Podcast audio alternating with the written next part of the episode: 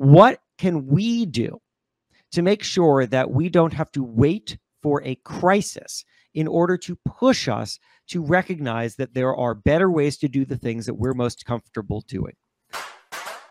Welcome back, everyone, to the Geeks, Geezers, and Googlization Show, the home of Googlization Nation, where we talk with HR and business thought leaders about the crazy shift going on all around us and explore the disruptive convergence of technology, business, and people. Here are your hosts, Ira Wolfe and Jason Cochran. Hey, welcome back, everyone, to another episode of Geeks Geezers and Googlization, winner of the most forward thinking impact award from the People Forward Network. I'm Ira Wolfe, and thank you for being part of Googlization Nation. And I'm Jason Cochran. If you think this is just another podcast, think again. We're the voice in the most important, crucial conversations that are confronting business leaders and people today. Our goal is to bring you ways to reimagine tomorrow and explore the impact and convergence of business, technology, and people. This episode of Geeks Geezers and Googlization is sponsored by our partner Y Institute, your personal and professional GPS for a meaningful life and purpose-filled career. You'll hear more about the Y Institute and their operating system in just a few minutes. We're also going to hear from our one of my favorite thought leaders, Jason Feifer, editor-in-chief at Entrepreneur Magazine. His return to Geeks, Geezers, and Googlization is quite special for me because Jason was guest number two in October of 2018, which is still one of my favorite episodes. We talked about why do older people bash millennials? And I think we're still asking that question. But now Jason has a new book, Build for Tomorrow, and I must say it's a keeper. I have both the Kindle and audio Audible versions. And if I had it in paperback, I'll guarantee you that the entire book would be highlighted, loaded with sticky notes and page corners turned. But before we bring on Jason, it's time for our perfect labor storm segment. This is where on each episode we focus on just one disruptive, surprising, or worrisome trend that we believe you should know. Here's today's perfect labor storm. 70% of people don't feel prepared for the future of work, according to a study of 3,000 people conducted by Amazon and Workplace Intelligence. And according to the same study, almost 80% of employees are concerned they lack the skills, and 70% of employees are concerned they lack the education to advance their careers. 58% believe their skills have gone stale since the pandemic. Another poll from Harris found that approximately half of American employees are, are considering making a career change this year, and 44% are already planning it. And the final study was really interesting. It shows that the average person will have at least 12 jobs during their lifetimes.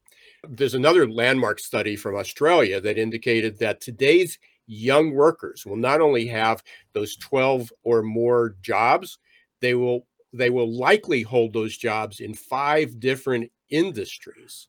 As we've discussed so many times before, Ira, the future is both fascinating and terrifying. Um, I actually just learned this week the scientific reason for why it's hard for us to project ourselves into the future. When we project into the future, our medial prefrontal cortex shuts down. That's the part of the brain that activates when we think about ourselves.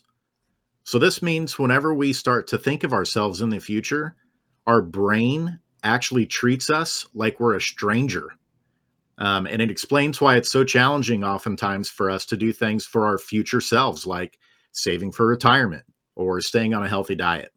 But just because it's hard to project ourselves into the future doesn't mean that it's impossible. Imagine a world where our annual wellness exams no longer exist because nanobots in our bloodstream send our vitals to our doctor 24 7. Or imagine a world where very few of us own a car because we simply use car as a service via autonomous and flying cars.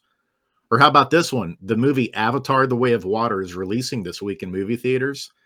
Imagine your consciousness being projected into an avatar to interact with the digital and physical world. But even more practically, imagine doing work that you never expected yourself to do. This has become a reality for so many people, myself included. And this is why I'm so stoked to learn from Jason today on how to build ourselves for tomorrow by embracing change and adapting faster. Just a quick reminder if you're listening and you're a member of SHRM and you want to earn some credits, you can go up to our website, googlizationnation.com, click on podcast, and right underneath that, uh, there is a short form just to verify that you were listening and submit it, and we'll send you the activity code. While you're there, if you're not a member of Googlization Nation, please subscribe.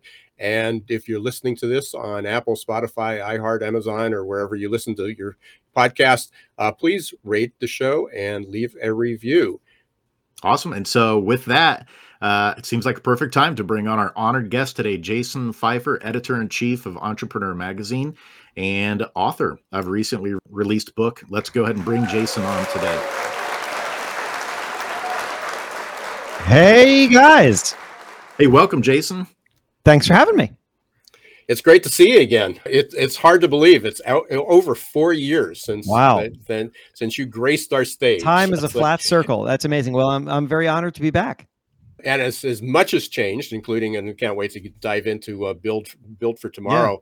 Yeah. Uh, we're still asking that question: Why do older people still bash millennials? You know, we'll so. we'll be asking that question till the end of time because it's been happening for all of recorded history. So you, you've gone from you know, working with uh, Entrepreneur Magazine prior to that, Fast Company, a couple other stops along the way.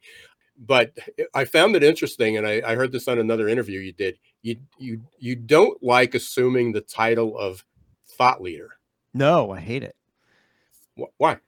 Uh, well, it's just it's a it's cliche. It doesn't mean anything. Uh, it, it sounds pompous. Um, you know, I, I don't really have a good term for the role and space that I occupy outside of that. I'm a guy that hopefully has something to say that people want to listen to. But yeah, I, you know, I, I, to me, thought leader is like influencer, which is to say that you've just sort of re- the whole goal of it was to just reach some status where people pay attention to you, and that, that's that wasn't really what I was going for. So it's it, I, I I use it when need be, but I don't think it's a great term curious and I and I agree with you. Yeah. So it, it it helps you get gigs, right? Yeah, exactly. yeah, appreciate that. So tell us a little bit. I mean, again, you you you've been you've been writing forever. I love your writing style. Um, and I wasn't kidding. I mean, if I had the paperback, I would have had it literally the whole thing would be yellow or pink or whatever yeah. color. Um, because I keep stopping the Audible version and the Kindle version, going back and forth and writing notes, and and my mind wanders That's and cool. and goes adrift. So, how did you? Uh, wh- why did you write this book? I mean, what what what was? And, and I know it was partly triggered by the pandemic, yeah. but there had to be more than just the pandemic said, Hey, I'm going to sit down and write a book because that's not easy, especially with everything else you do. No, it is certainly not easy. I do not recommend writing a book unless you are really, really ready to commit basically two to three years of your life to it. So, if not more. So, I it really all goes back to when I first became editor in chief of Entrepreneur Magazine. And I kept getting this question asked of me all the time. I would be on podcasts, I would be, you know, at events, and people would ask me, What are the qualities of successful entrepreneurs or successful people?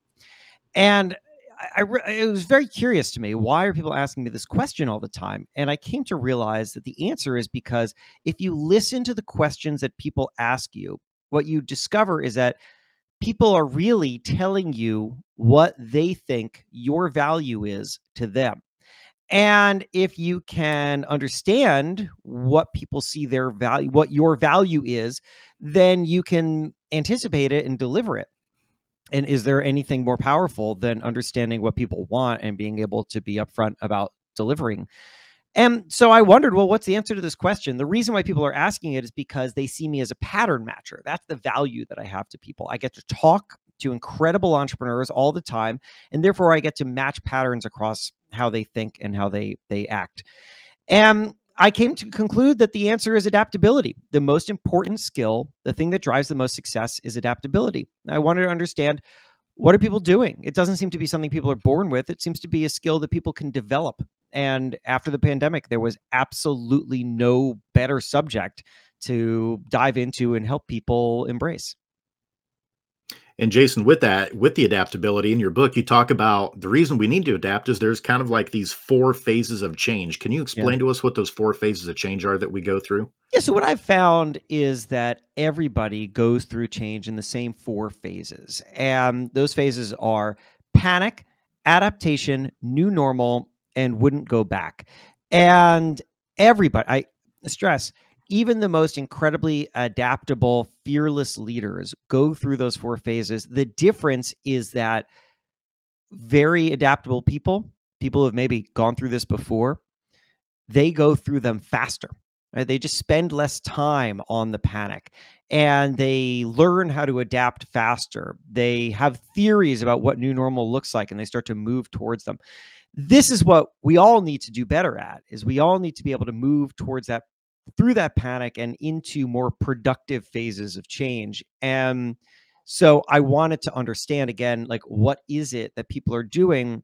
Okay, I, I give you a, a, like a really a, uh, just this was perhaps my first great sh- shocker moment of of how people were going to react to the pandemic which was it was march of 2020 it was days before everything shut down and uh, you know the world hadn't quite understood what was coming for us and i was out to dinner with like 12 people for a birthday party and i'm sitting next to this woman named Meghan Asha and megan is the founder of a company called FounderMade. They're they're uh, they they they operate trade shows for the CPG industry, and and I've spoken at at FounderMade before, and I I said Meghan, what is going to happen because your business is is a live events business, and it, uh, live events are like shutting down right now. Like, how are you feeling?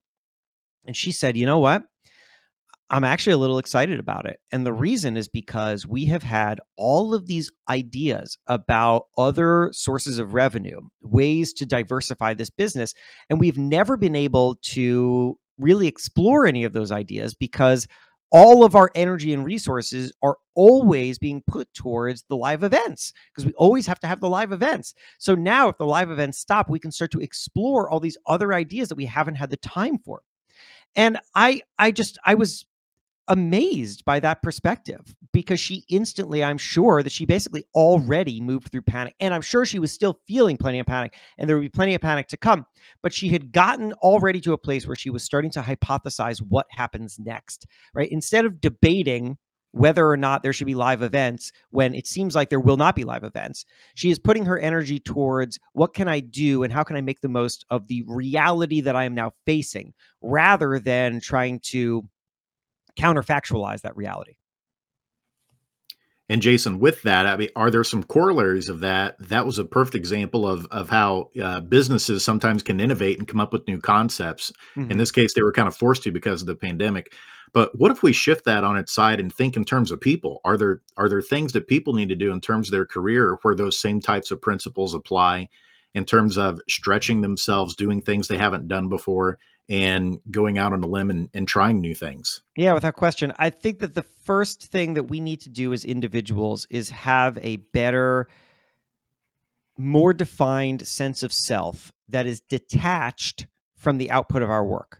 So, what I mean by that is that if someone comes up to you at a party and asks what you do, you will almost certainly tell them what you do by means of the day to day tasks that you perform, the thing that you produce, the company that you work for, the role that you occupy. And that's all fine. There's nothing wrong with that. But the problem is that all of that stuff is easily changeable, all of it. And therefore, if you too closely tie your identity to these easily changeable things, then what you are really setting yourself up for is a massive feeling of disruption when anything does change. It won't just feel like a change to your work, it will feel like a change to your identity. We need to come up with definitions of ourselves, understandings of ourselves that are detached from the things that are easily changed. You need to find the thing about you that does not change in times of change. And I would suggest pushing yourself to try to come up with a single sentence, a single sentence that you can use to understand yourself. For me, it is this I tell stories in my own voice. Every word carefully selected because it is not anchored to something that changes. Notice, I tell stories, not magazine stories, not newspaper stories, not podcasts, not books, because any of that is changeable. I work at a magazine right now. I am the editor in chief of that magazine. It's a great role. It could go away today. All it takes is somebody deciding to fire me, right? And there are a couple people above me, president and CEO, they could fire me. And then that's it. If my identity is that I'm the I'm, I'm, a magazine editor, then I'm I'm basically on one phone call or email away from that identity disappearing.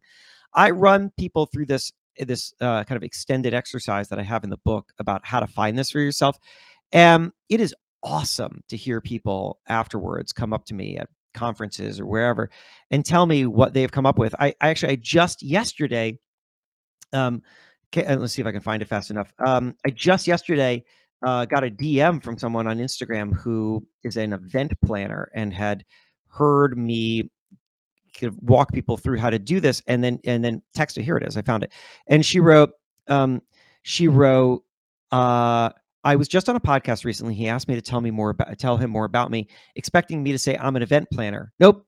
I'm someone who loves to help people celebrate life. Isn't that awesome? Isn't that awesome? Because that means that so fine, she's an event planner now. Maybe the event industry collapses, or maybe just the kinds of events that she does radically changes. But there is never going to be an absence of need for people celebrating life. I love that that is the way that she now thinks of herself. It liberates her to enjoy and embrace the new things that come and figure out how to make the most of them. Jason, you must have been eavesdropping on my master's class. Uh, we just finished our organizational change class, and one of the, the messages that the students got, and, and Jason was a guest lecturer there as well. Mm. We talked about that. We talked about how you can't identify yourself through job titles, and we and we actually focused on purpose. And you talked about that in your in your book a bit. Yeah. And one of the quotes that you had was, "Purpose is why you should exist tomorrow." Mm. Can you talk about that a little bit? Well, you know, the reason I called the book "Build for Tomorrow" is because I think we often spend too much of our time building for yesterday. It's just to say that we built something, it works, or we're comfortable with it, and therefore, what we want to do is make sure that it it it it lasts. We start to protect it. We start to make decisions about it based on our own discomfort with having to move away from these things rather than focusing on what people need next. I I think about this company Foodstirs that I uh, wrote about. They they they make baking mixes and um, other pa- packaged goods, you know, sweets. They make sweets, and um, and there was they went through a big change a number of years ago, and it was impacted the products that they were putting out. And I I asked their CEO Greg about it, and I said, look, you know, was it a bummer? was it really difficult to navigate that to to kind of grapple with that big change? And he said, you know, it wasn't because it all goes back to why we started business to begin with. Our mission, he said, was to bring joy to people with upgraded sweet baked goods, to bring joy to people. And I think about how how transformative that kind of insight is because here's the thing. Consider that company started just by bake, making baking mixes. And let's say that the that the global market for baking mixes just disappeared overnight. Well, what might they do? They really have two options. Number one is to try to convince people to buy baking mixes again because they have invested in baking mixes. And so their incentive now is going to be to just get people to like this stuff again. That's building for yesterday. Right? That's trying to get people to go backwards even when they want to go forwards because you happen to have something that was relevant to them before. The other way to do it is to say, all right, well, they don't like baking mixes anymore. What's my purpose? My purpose is to bring joy to people with upgraded sweet baked goods. So, how can I do that? What else do they want? Do they like donuts now? Do they like cookies? Do they want what do they want right now? How can I bring joy to people? That's building for tomorrow because that's understanding where people are going and making sure that you are evolving with and ahead of them. It's a massive difference. So that's the reason why I why I, I wrote it like that because you know your purpose is understanding how you can continue to be relevant, not how you were relevant. So if we can continue walking through the stages, so we spent some time on on panic and probably have moved into adaptability. Yeah. So let's walk. Let's make sure that we walk through all four stages because we certainly want to get people where they they wouldn't look, go back. Yeah, yeah.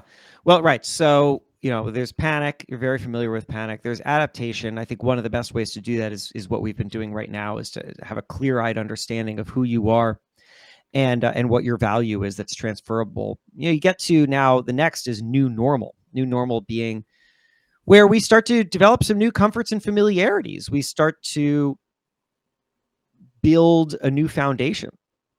And as we do that, one of my recommendations is that we need to be incredibly mindful of how everything that we do benefits or does not benefit our ecosystem. So I like asking this question what is this for?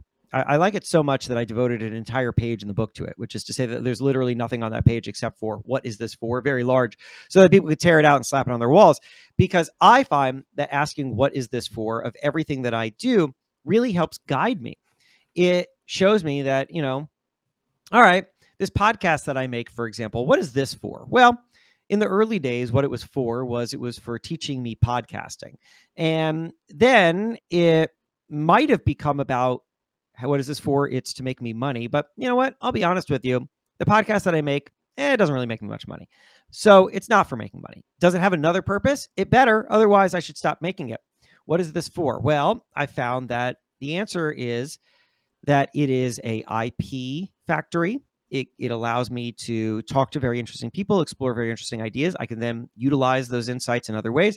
And it's an opportunity magnet. People listen to it and then they reach out to me, and those relationships can turn into other opportunities.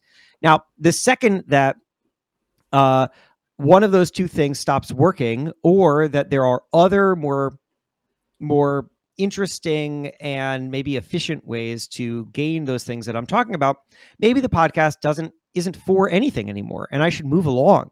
And that's okay because the podcast served its purpose and I loved it and now it's time for it to to to be replaced by something else that it's for. Constantly ask yourself, what is this for? So that you never never never just start doing things forever simply because they served a role at one time. Now, Jason, this is going to be a little bit of a different question here. In sure. your book, you've got Dwayne The Rock Johnson, and I'm a huge, huge fan of The Rock and professional wrestling. Mm. Um, and so, you know, without giving too much away, can you share a little bit of the wisdom and insights that The Rock shared on how we build for the future? Yeah, sure. So I had a really wonderful conversation with Dwayne and his business partner, Dany Garcia. And um, and we we talked we talked a lot about how to find purpose um, similar to what we we talked about here. And you know i i asked him i told him my line that i that i said to you there uh, i tell stories in my own voice. And i asked him what what's his version of that? And he said just the craziest thing to me. He said that his mission for himself is i want to be a 10 lane highway moving through the world and you're like, what? And I want to be a 10 lane highway moving through the world. The w- way in which he has thought about his career is that he wants to connect with people and he wants to pr- produce things that are valuable to people and that bring joy to people. He sees himself as as as really in the business of of joy. And when he started out, he had one lane and that one lane was he was a wrestler. And then he added a second lane, and that second lane was acting. But he feels like, and you know, so far he has not been proven wrong, he feels like he has near infinite capacity for expansion. That he has the ambition and the talent and the wherewithal to find incredibly different, relevant ways to connect with people and he wants to continue to push himself to figure out what those are. So, you know, I think that probably when he and Dany were trying to decide whether or not to buy the XFL, it fit very nicely into well, this is another lane that we have that we can build to try to bring joy to people. And it's the reason why he also like invests in just the most random. I mean, he's like he invests in like Jenny's ice cream. I think it's Jenny's, like some ice cream company, and um, it might not be Jenny's. I take that back. And uh, uh, and and and I just you know that was I've never heard somebody articulate ambition quite like that, but I really like it because it's not just you know The Rock doesn't want to just like make the most money possible. I mean, he makes a hell of a lot of money, but you know, um, if he wanted to do that, there are there are other ways to do it. He wants to really bring joy to people, connect people, and he feels like there is not just one way to do that, and he wants to find as many ways as possible. I love that. Maybe describe the millennial trapped in the baby boomer body, mm. uh, you know, which is my tag, um, because most people are saying, when are you going to slow down? When are you going to retire? You know, and here I am picking up. I've got like six more lanes to fill. Yeah. and and I know I don't have that much more time to do it um, but or or to accomplish it because I keep finding more things to put on those lanes, and those lanes are getting pretty full. Right. So I, I love that, that analogy. Uh, we're going to take a quick break, and we're going to actually the, our two sponsors are going to talk about two things we were just talking about: purpose. We're going to talk about your why, and we're going to talk about adaptability. But we are talking with Jason Feifer about his new book, Build for Tomorrow. And when we come back, we're going to pick up on the last phase, and we're going to make sure to understand is why people why people shouldn't and how people have succeeded in not going back or not looking back. So we're going to build for tomorrow, and we'll be right back with Jason Feifer. For most of us, change is freaking terrifying, and unfortunately, there's no app to adapt. That might change in the not so distant future, but for now, we're on our own. That means we can either accept our default future or reimagine our tomorrow. For those of you who choose default, Good luck. Just remember, there's no pause button for change. You can't turn back the clock. And there's no get out of jail free card in this age of perpetual uncertainty. Like it or not, change will happen all around us. And that change is not becoming just more disruptive and frequent, but volatile, uncertain, complex, and ambiguous, or VUCA. Fortunately, you can make change work for you and turn it into your personal and competitive advantage. Reimagine your future to one in which you're living with purpose, you're happy, and you're growing, thriving, and flourishing. If you're ready to rewrite your next life chapter and regain control of your destiny in this never normal world, your journey starts here. Contact the leader in adaptability and making change work for you, your team, and your organization. Ira S. Wolfe, adaptability.expert. There's a certain kind of coach who believes what we believe, who leads people to greatness, who gets people unstuck, who unlocks all of your passion. A coach who helps people discover what drives them to tap into their superpowers that knowing your why is the first step to untap potential, to focus, to breakthroughs. A coach who's looking for a better way. Are you that coach? Hey, welcome back, everyone, to Geeks Geezers and Googlization. We're here with Jason Feifer uh, with his, about his new book, Build for Tomorrow.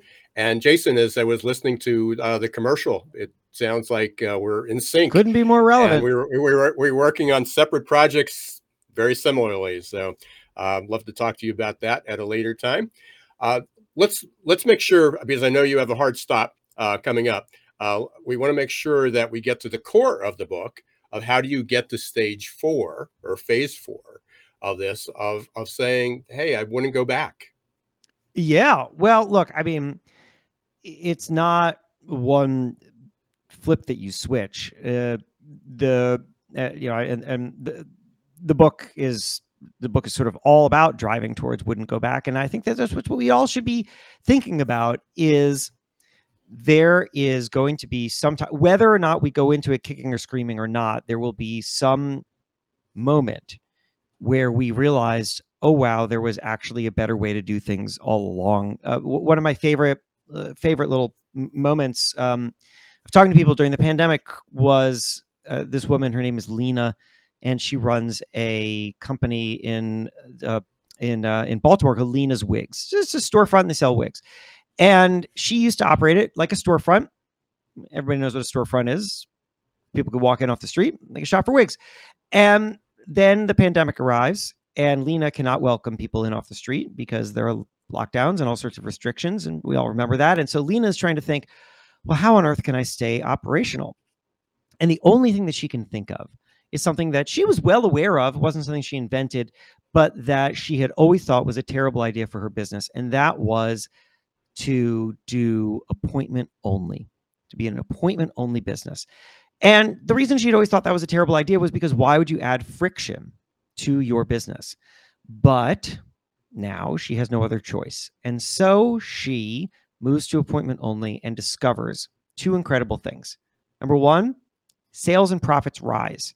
Number two, her her her customers are happier. What's going on?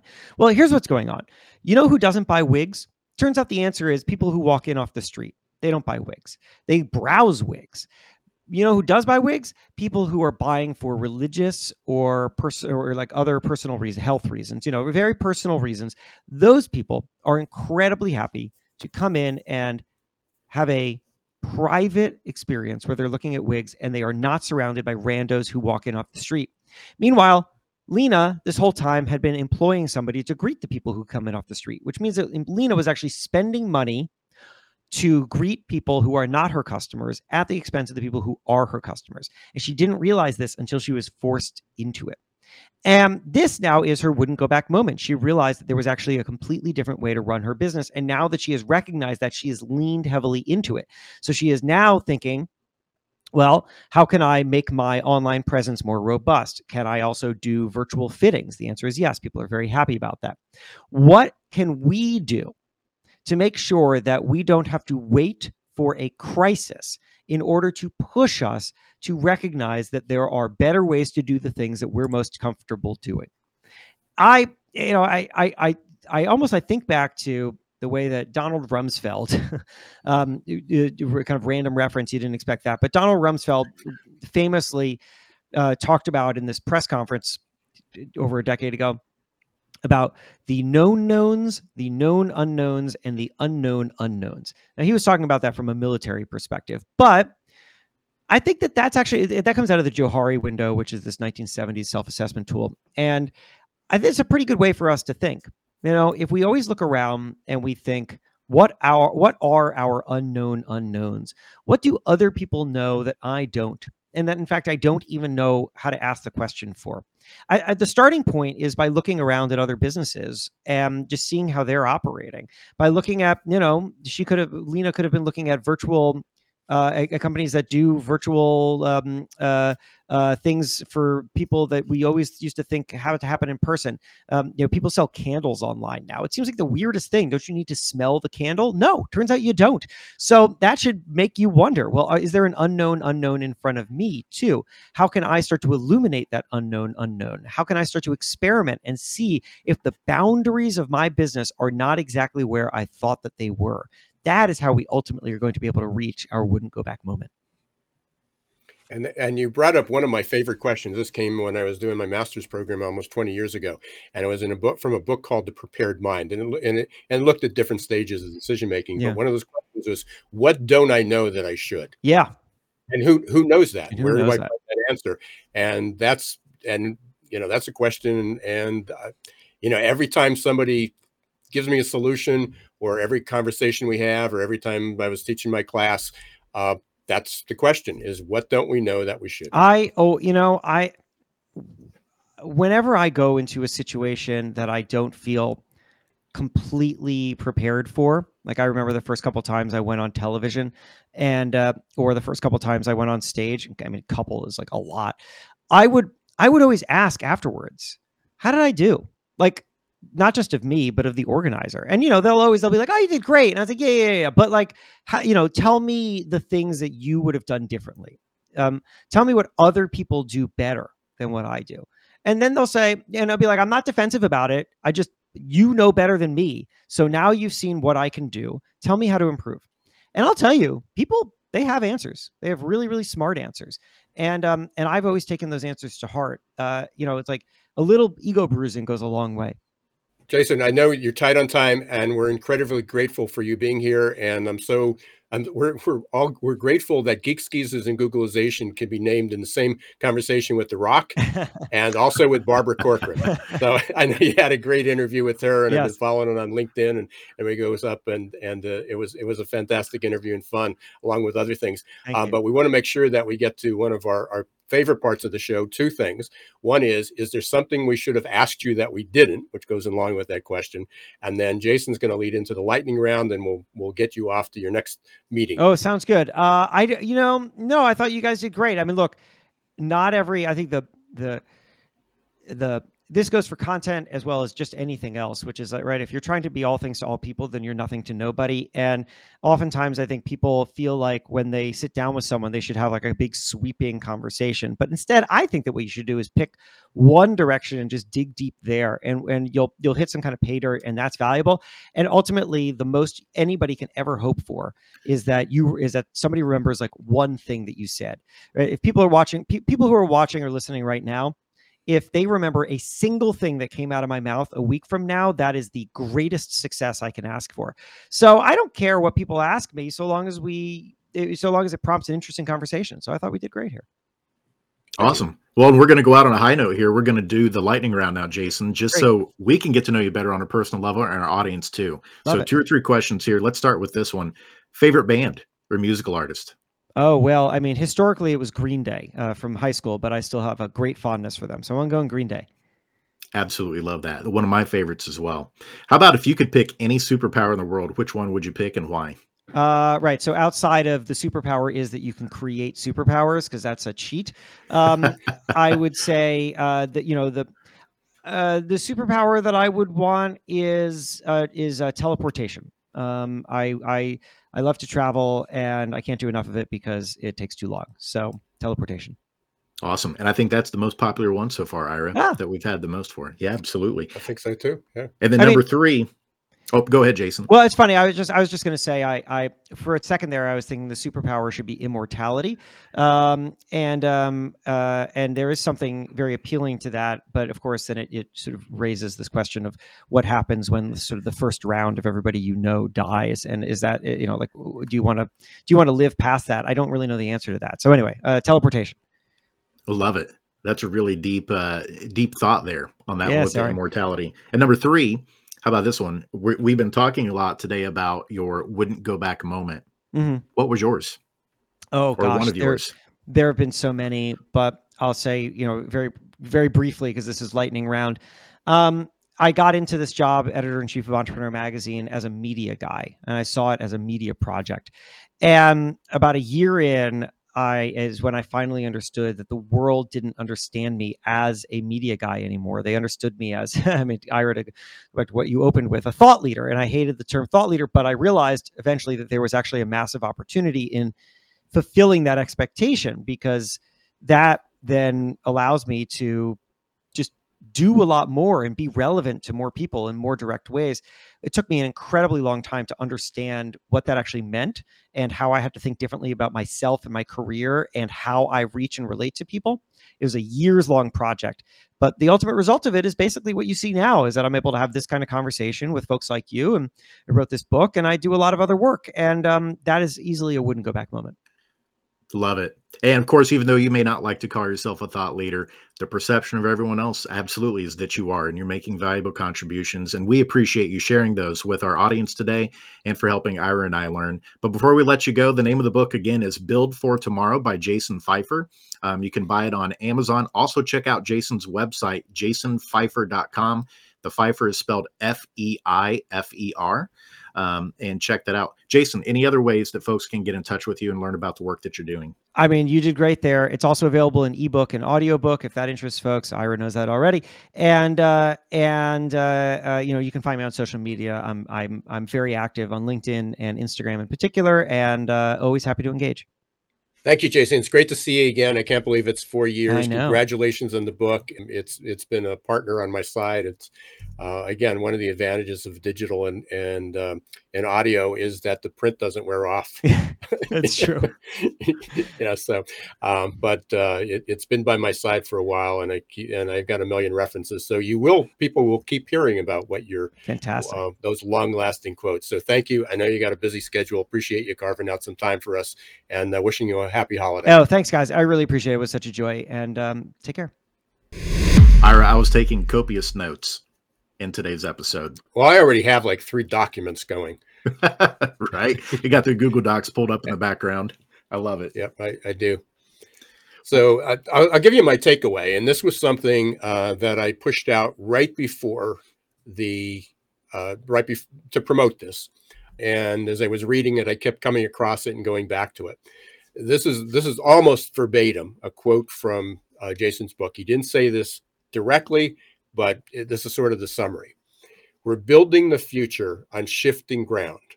We can't anticipate tomorrow's needs, but we can anticipate that tomorrow will have needs, and those needs will be different than today. And that fits so well into what we're talking about purpose and adaptability. It absolutely does. One of the quotes that aligns with that that he shared today that just absolutely stuck with me was he said, Find the thing about you that doesn't change when everything else around you is changing. And again, it gets back to your why.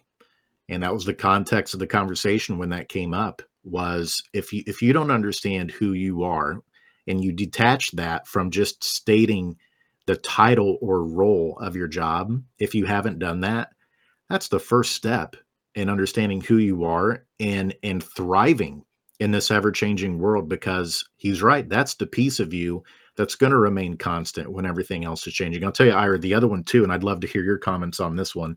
The other one I jotted down that just hit me like a bolt of lightning was he said, We spend way too much time building for yesterday because it's comfortable. I mean, that just, and the name of his book is Build for Tomorrow, but I can't tell you the number of people and leaders and organizations that often say, we're okay with status quo for right now. You know, we'll we'll deal with that problem when we get to that point. And if you're listening to Jason today, he said, absolutely, that's not how we need to go about thinking about problems and the future of work. We need to start building for tomorrow today. What did you think of, of that particular quote, Ira? that sort of led into the purpose when you know we talked about purposes why you should why you should exist tomorrow purpose is your roadmap but there was an there was something else that again I, I don't know if he mentioned it today or this was a note that I had before but he talked about that nobody really cares what you did yesterday ex- except employers it's it's really nobody cares what used to work. And even employers are you know they're starting to question how much experience do you need? How much education do you need? What type of education do you need? When did you get that education? What did you learn from that education? How can you apply that education to what you're doing now? And and when you start asking that question it really exposes uh, you know how are we going to evaluate workers employees how are people going to evaluate what their worth is how are they going to remain relevant so i, I think you hit upon a, a great you know a, a, a, really significant area there. Uh, there was another quote that he had, and then um, we, we, want to talk about what's coming up too, um, is we got th- this is just the start of of some great conversations that we're going to have. Um, he and again, and, and this was a, a sentence in his a statement in his book that I wrote down is our moment is now, but only if we're willing to seize it and I think a lot of people are are at that point. So, and in line with that, uh, we are approaching the end of 2022, but we I, I, I, jotted this down yesterday, but we sort of are just beginning, and we are we have a, a, a great. Um, we have so many great events and lineups and guests uh, coming up uh, in the beginning of the year, but throughout 2023. But in two weeks, uh, on December 27th, so no, a lot of people should be vacationing, have a, a chance to, to listen to this. We have Steven Kotler uh, as, a, and we're going to be doing a webinar, a live stream uh, interview. He's got a brand new book called Gnar Country. This is his 24th or 25th book. Uh, I didn't realize he, he was nominated for two Pulitzer Prizes. Uh, he's he's been a co-author with some really great people, uh, and uh, it, we're going to have a, a great, great conversation. Absolutely. And all of this obviously is centered around the future of work. That's what we were talking about today. And that's what we'll be talking about with Steven. Um, it's so many exciting things. And so we want to thank you, Googlization Nation, for getting us into the top 1% of podcasts. Um, without you being loyal listeners, uh, that would be impossible. We want to thank our, our partners at People Forward Network and also our sponsors at Why Institute uh, for making the show possible. And if you haven't liked and subscribed um, on your favorite audio platform, please do so. Um, and we also have a free community uh, that's bringing together some of the best resources on preparing you to lead in the future of work. The name of the community is Googlization Nation. And so you can go to googlizationnation.com and it's free to join, no cost. Uh, but we are going to have some exciting announcements in 2023 about some additional benefits that'll come along as being a member of uh, Googlization Nation. So until next time, I am Jason Cochran signing off. And I'm Ira Wolfe. And once again, we want to, we're very, very grateful for Jason Feifer taking the time. Uh, check out his new book, Build for Tomorrow, and mark on your calendars the 7, December 27th, uh, 12.30 p.m or 12:30 yeah 12:30 p.m. Uh, Eastern time uh, when Steven Kotler will join us and we're going to talk about his new book and the future of work. Uh, special thanks again to Y Institute and thank you everyone for being part of Googlization Nation. If you're not, go to googlizationnation.com and register. It's free. And until next time, don't let the shift hit your plans.